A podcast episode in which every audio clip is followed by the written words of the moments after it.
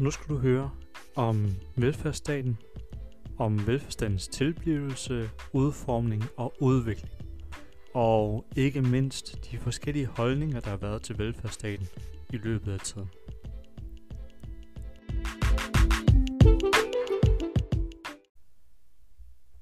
Allerførst vil jeg lige fortælle dig nogle af de lange linjer, der har været i velfærdsstatens øh, historiske forløb. Allerførst har vi i vores historieundervisning kigget på, hvordan fattigdommen så ud i 1800-tallet, og særligt hvordan fattigdom og arbejdsløshed var i 1830'erne. Derefter har vi kigget på grundloven af 1849, junigrundloven og der, hvor Danmark blev et demokratisk samfund, og der, hvor vi kan se velfærdsstatens første rødder. Efter det er vi sprunget frem til Kanslergade livet i 1933, noget du vil komme til at høre mere om lige om lidt. Derefter har vi kigget på velfærdsstaten i en række perioder. Først velfærdsstaten i perioden fra 1945 til 1973 og de forskellige holdninger, der var til velfærdsstaten. Derefter perioden 1973 til 1993 og velfærdsstaten i krise. Derfra videre til perioden fra 1993 til 2001 og de politiske nyorienteringer, der var med til at påvirke velfærdsstaten. Derefter kiggede vi på perioden fra 2001 til 2013 og de mange og forskellige nødvendige reformer, der var med til at påvirke og udvikle velfærdsstaten. Afslutningsvis har vi kigget på velfærdsstaten og ikke mindst overgangen til en konkurrencestat og de moralske og samfundsmæssige udfordringer, som velfærdsstaten står overfor. Vi har desuden kigget nærmere på, hvad det vil sige at være værdigt og ikke værdigt trængende igennem hele forløbet, og hvilken rolle de begreber kom til at spille, særligt i forbindelse med ideen om hjælp til selvhjælp. Det her er nogle vigtige begreber, der særligt knytter sig til velfærdsstatens allerførste rødder, altså fra tiden omkring 1849 med junigrundloven og frem til Kanslergadeforliget i 1933. Men nu lidt om velfærdsstatens allerførste rødder i historien. Velfærdsstatens begyndelse har rødder tilbage til grundloven af 1849's indførsel, hvor i det blev gjort klart, at man, så fremt man havde brug for det, havde ret til at få hjælp.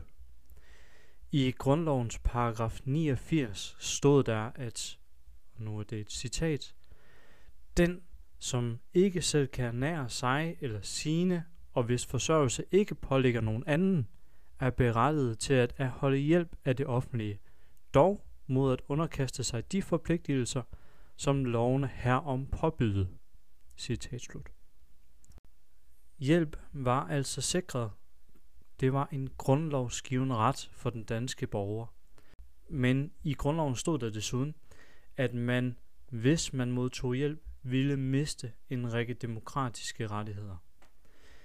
I en underparagraf til paragraf øh, 35 stod der, at hvis man, citat, nyder eller har nyt understøttelse af fattigvæsenet, som ikke er enten eftergiven eller tilbagebetalt, så kunne man altså ikke være med til at stemme.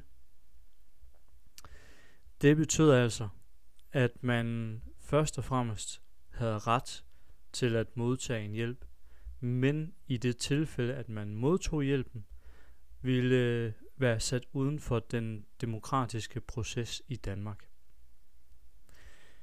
Man siger, at øh, de syv F'er var uden for demokratiet på det her tidspunkt, hvor grundloven blev indført. De syv F'er var fruentimmer, forbrydere, folkehold, falenter, fjolser, fremmede og så de fattige. På trods af, at man havde mistet de her demokratiske rettigheder, betød det dog alligevel, at man var sikret en hjælp.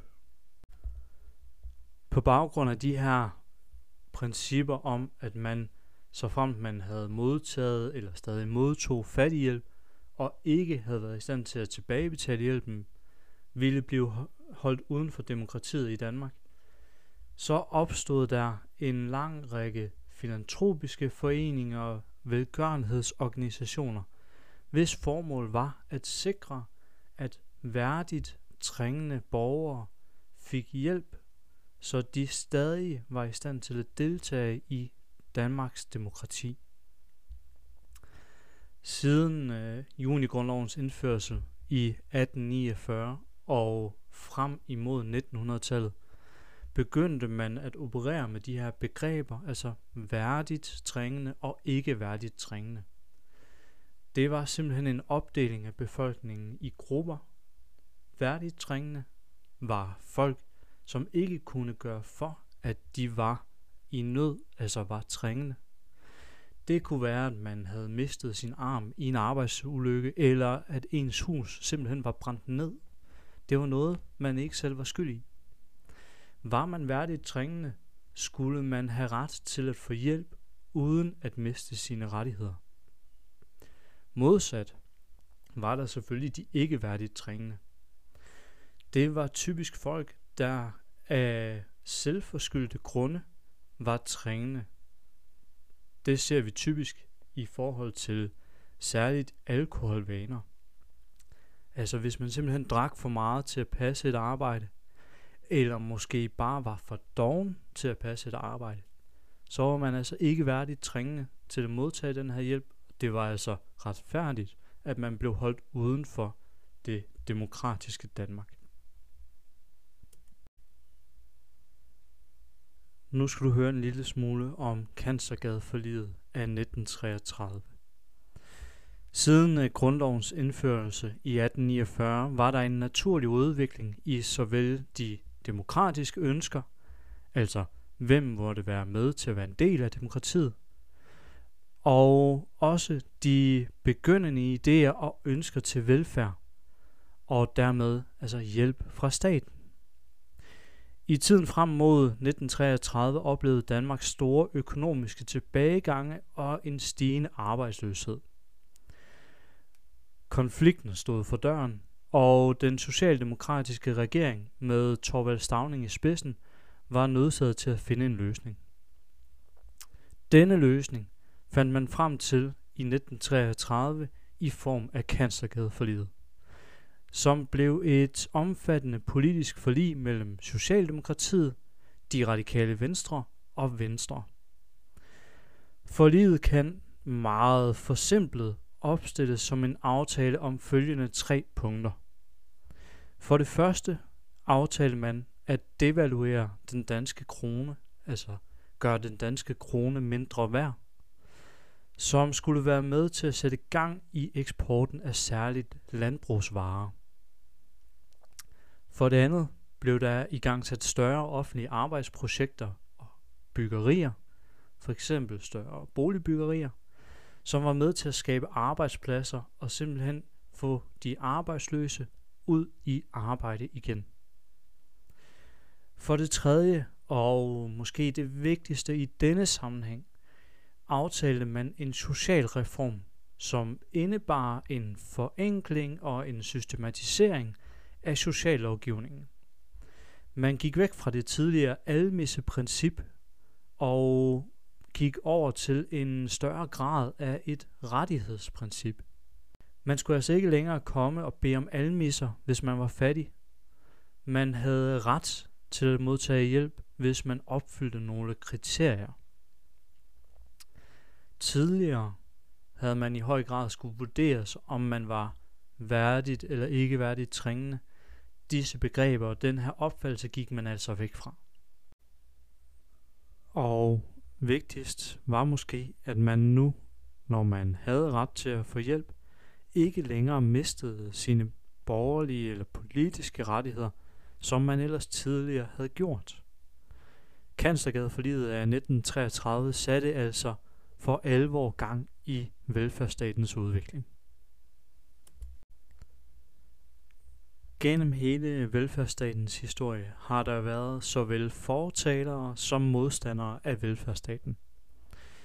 To af de helt centrale karakterer i den her debat for og imod var Paul Møller og Bent Roll Andersen. Paul Møller var en konservativ landsretssagfører og medlem af Folketinget, og er kendt for i 1956 at have sagt, at velfærdsstaten sløver borgernes modstandskraft og gør os til planter i et overbeskyttet drivhus. Paul Møller er særligt kendt for den her analogi om, at velfærdsstaten er drivhuset, der beskytter og holder borgerne, altså vi planter, i live, og kritiserer velfærdsstaten for at beskytte os i en sådan grad, at vi ikke er i stand til at tage os af de problemer, vi nu enden måtte møde, som velfærdsstaten ikke er i stand til. For eksempel en skilsmisse, som velfærdsstaten ikke tager hånd om, som altså er noget, den enkelte borger selv skal klare. Det vil vi ikke være i stand til, ifølge Paul Møller, fordi velfærdsstaten har beskyttet borgerne for meget. Han siger desuden, at den her overbeskyttelse har ført til en lang række af neurotiske sygdomme og sindsforværinger. Modstanderen, eller modsætningen nok nærmere til denne opfattelse af velfærdsstaten, var Bent Roll Andersen. Bent Roll Andersen var en socialdemokratisk politiker og økonom, og sagde i 1966, at velfærdsstaten var med til at skabe tryghed og gøre det muligt for borgerne at udfolde deres potentiale, fordi de ikke var nødsaget til at frygte det værste, om man så må sige. Desuden påpegede Bent Ron Andersen, at udviklingen i samfundet havde haft så meget fart, at borgernes liv og vaner havde nået en sådan grad, at man ikke længere blot kunne tage til takke med en velfærdsstat, der kun lige ville holde borgerne oven vande i tilfælde af nød, men at borgerne efterhånden krævede en velfærdsstat, der faktisk kunne sikre dem en nogenlunde opretholdelse af deres tidligere liv.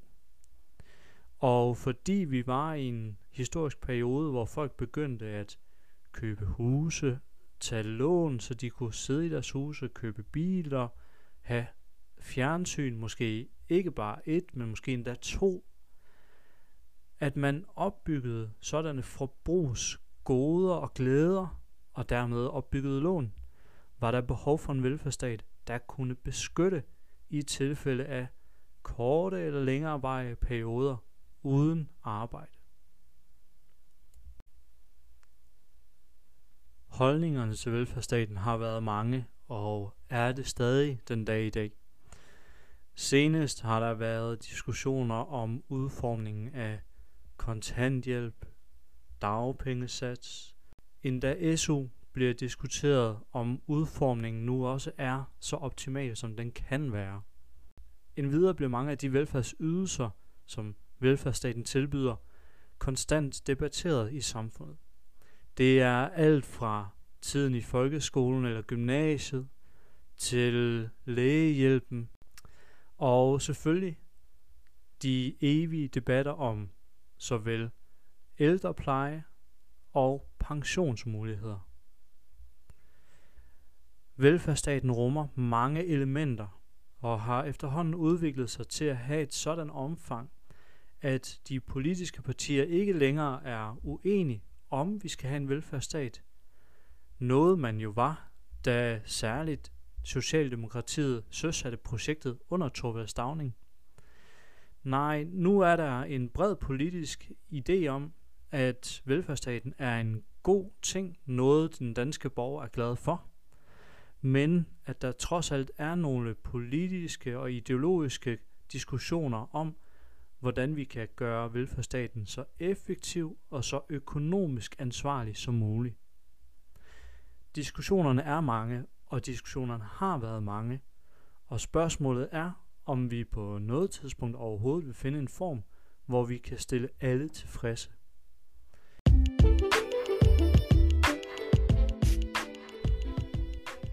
Tak fordi du lyttede med til det her korte overblik over velfærdsstatens historie med rødderne helt tilbage fra junigrundloven af 1849 og frem til nutiden. Vi ses.